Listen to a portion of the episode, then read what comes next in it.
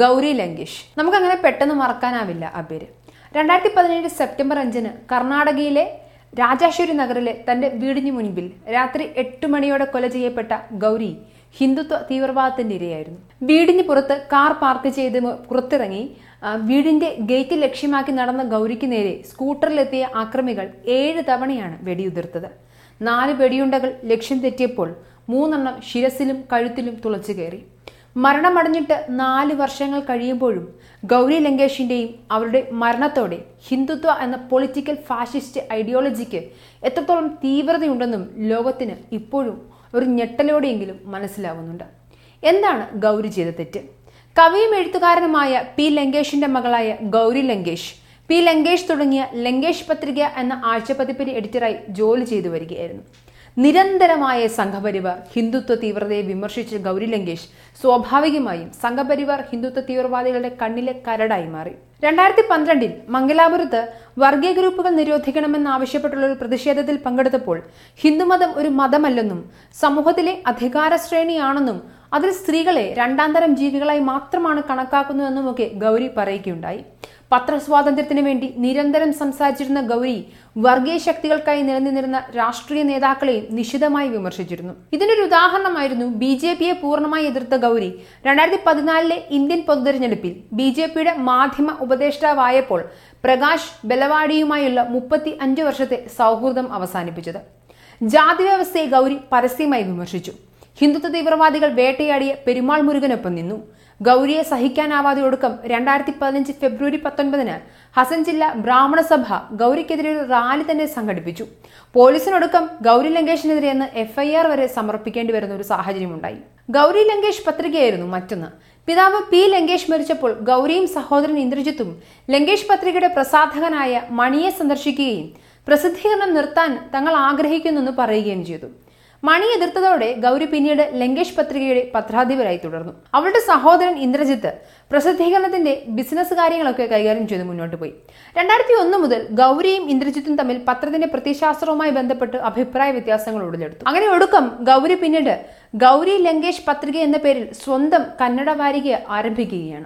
B നേതാക്കളായ പ്രഹ്ലാദ് ജോഷി ഉമേഷ് ദുഷി ശിവാനന്ദ് ഭട്ട് വെങ്കടേഷ് മേശ്രി എന്നിവരെ ഒക്കെ വിമർശിച്ചുകൊണ്ട് ലേഖനം രണ്ടായിരത്തി എട്ട് ജനുവരിയിൽ തന്റെ പത്രത്തിൽ ഗൗരി എഴുതുന്നുണ്ട്. ബി ജെ പി നേതാക്കളായ ഇവർ നടത്തിയ പണത്തട്ടിപ്പിനെതിരെ പ്രസിദ്ധീകരിച്ച ലേഖനത്തിൽ ജോഷിയും ദുഷിയും ഗൗരിക്കെതിരെ മാനനഷ്ട കേസ് ഫയൽ ചെയ്തിരുന്നു. കേസിനെ ക്രോസിംഗിന് കോടതിയുടെ മുന്നിൽ ഗൗരി ഹാജരാകാത്തതിനാൽ ഒടുക്കം ഗൗരിയെ അറസ്റ്റ് ചെയ്യുകയും വ്യക്തിഗത ബോണ്ട് നൽകിയ ശേഷം കോടതി ഗൗരിയെ ജാമ്യത്തിൽ വിടുകയും ചെയ്തു. ഒടുക്കം കേസിൽ ഗൗരി പരാജയപ്പെട്ടു. ഗൗരി ലങ്കേഷിനെ കൊലപ്പെടുത്തിയതിന് പിന്നിൽ സനാതൻ സനസ്ഥയാണ് എന്ന് പ്രത്യേക അന്വേഷണ സംഘം ഒടുക്കം കണ്ടെത്തി. ഗോവ മഹാരാഷ്ട്ര കർണാടക എന്നീ സംസ്ഥാനങ്ങൾ കേന്ദ്രീകരിച്ച് പ്രവർത്തിക്കുന്ന തീവ്ര ഹിന്ദു സംഘടനയാണ് സനാതൻ സംസ്ഥ എഴുത്തുകാരനായ നരേന്ദ്ര ധബോൽക്കർ ഗോവിന്ദ് പൻസാരി കൽബുർഗി എന്നിവരുടെ വധത്തിന് പിന്നിലും ഇവരായിരുന്നു. രണ്ടായിരത്തി പതിനാറ് ഓഗസ്റ്റിൽ ബെൽഗാമിൽ ചേർന്നൊരു യോഗത്തിൽ ഹിന്ദുത്വത്തിനെതിരെ പ്രവർത്തിക്കുന്നവരുടെ പട്ടിക ഇവർ തയ്യാറാക്കുകയും ഇവിടെ വെച്ച് ഗൗരി ലങ്കേഷിനെ വധിക്കാൻ തീരുമാനിക്കുകയായിരുന്നുവെന്ന് പ്രതി പറയുന്നുണ്ട്. ഗൗരി ലങ്കേഷിന് നേരെ വെടിയുതിർത്തത് പരശുരാം വാഗ്മാരെ എന്ന ഹിന്ദുത്വ തീവ്രവാദിയായിരുന്നു. വ്യക്തിപരമായ യാതൊരു കാരണങ്ങളുമല്ല ഇവരെയൊന്നും ആ കൊലയിലേക്ക് നയിച്ചതെന്നും ഗൗരി ലങ്കേഷ് വിശ്വസിച്ചതും എഴുതിയതും വിമർശിച്ചതുമായ ആശയങ്ങളാണ് അതായത് ഹിന്ദുത്വ തീവ്രവാദ വിരുദ്ധതയാണ് അവരുടെ മരണത്തിന് കാരണമായതെന്ന് കുറ്റപത്രത്തിൽ പറയുന്നുണ്ട്. ബർമയിൽ പീഡനം അനുഭവിക്കുന്ന റോഹിംഗ്യൻ വംശജരെ ഇന്ത്യ സ്വീകരിക്കാത്തതിനെ വിമർശിച്ച് ഫേസ്ബുക്ക് പോസ്റ്റിട്ട് കൃത്യമായി പറഞ്ഞാൽ ഒരു എട്ട് മണിക്കൂറുകൾക്ക് ശേഷമാണ് ഗൗരിയുടെ കൊലപാതകം നടക്കുന്നത്. ഫാസിസത്തെ അമർച്ച ചെയ്യുക ക്രഷ് ഫാസിസം എന്നതായിരുന്നു ഏറ്റവും അവസാനം ഗൗരി എഴുതിയ ഹാഷ്ടാഗ്.